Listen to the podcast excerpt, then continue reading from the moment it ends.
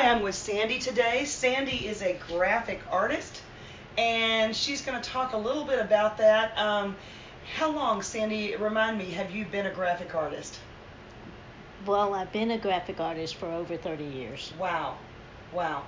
And so when you got in the field, that was just when um, everything was sort of exploding with personal computers, or? Correct. Okay. It, Okay. There was no schooling. There's no college. There was they you had regular art classes in in uh, high school or in junior high, but that didn't involve using computers.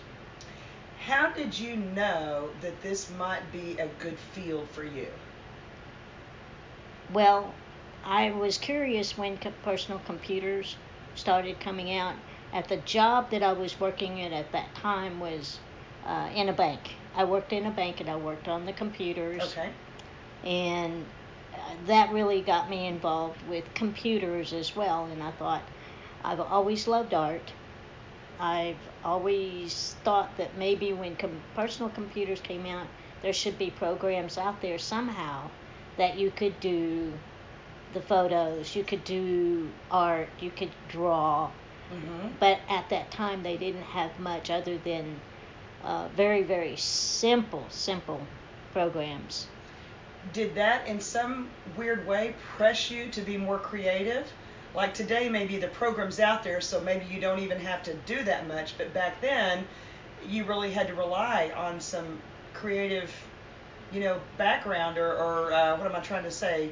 Individual creative uh, ideas or something, possibly. Well, not really, because as an artist, you have the creativity. It's just your media that you're working with. Okay. So I look at computers as another medium. Okay. You have can- true canvas. You can use oil paint, you know, oil, paints. You can pen and ink. There's different. Also, there's different, uh, just different mediums. And so I look at it as a different medium, and each one has its own challenges. How to create, how to put down what you want to create. Yes. Yes. How's, yeah. Um, you've been a supervisor, and then you explained a little bit earlier that you decided not to do that. Talk. We're we're looking at exploring lots of careers and people that may not have thought about doing something like this. I know some people think, oh, being a supervisor and a boss, that's a great thing. I aspire to do that. And and I know that's not for everybody. Can you talk about what led you from that position of being a supervisor to some to deciding at some point, I don't know if this is for me. When I was a supervisor, it was about six years worth of being a supervisor over 13 others. And we had, a, uh, now, mind you, we had a great group.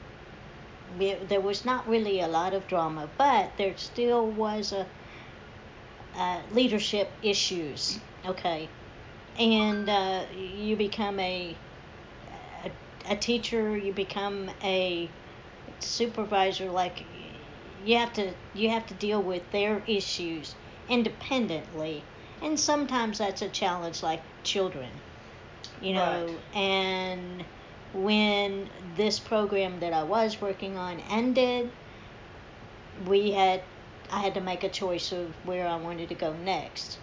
And so when I decided to change departments, I said I didn't want to be a supervisor anymore. I wanted to do my job at 110% and go home and enjoy my family. Right, right. And so you did, And that's what I did. and you like it a lot more now. I guess.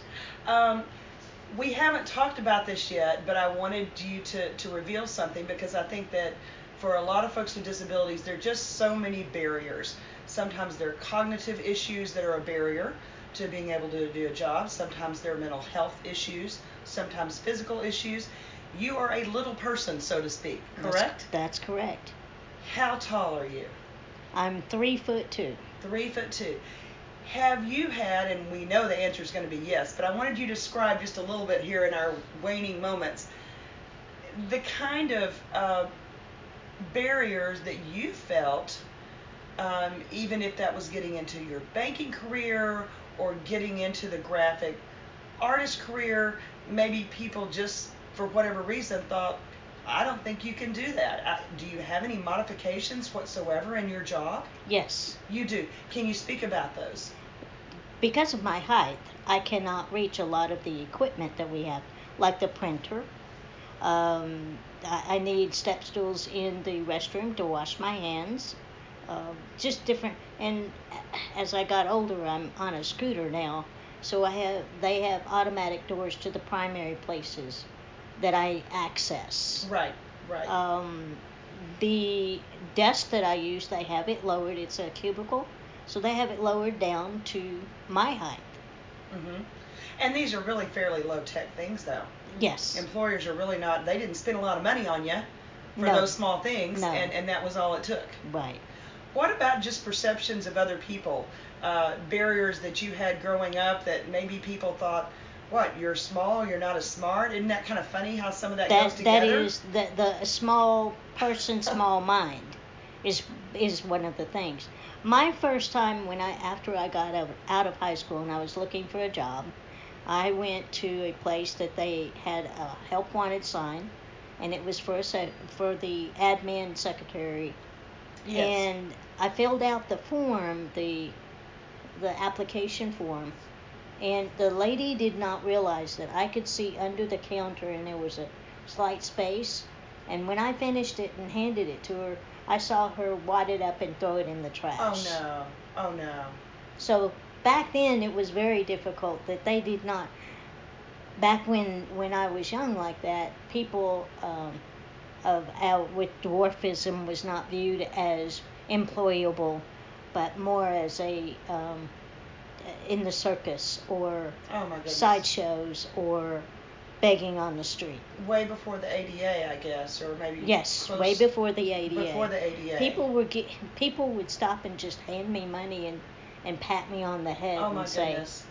So yeah, that I, I grew up in a in an atmosphere that it was very uh, the stigma was really bad. And I guess just handling the ignorance without getting angry sometimes was a task for the day.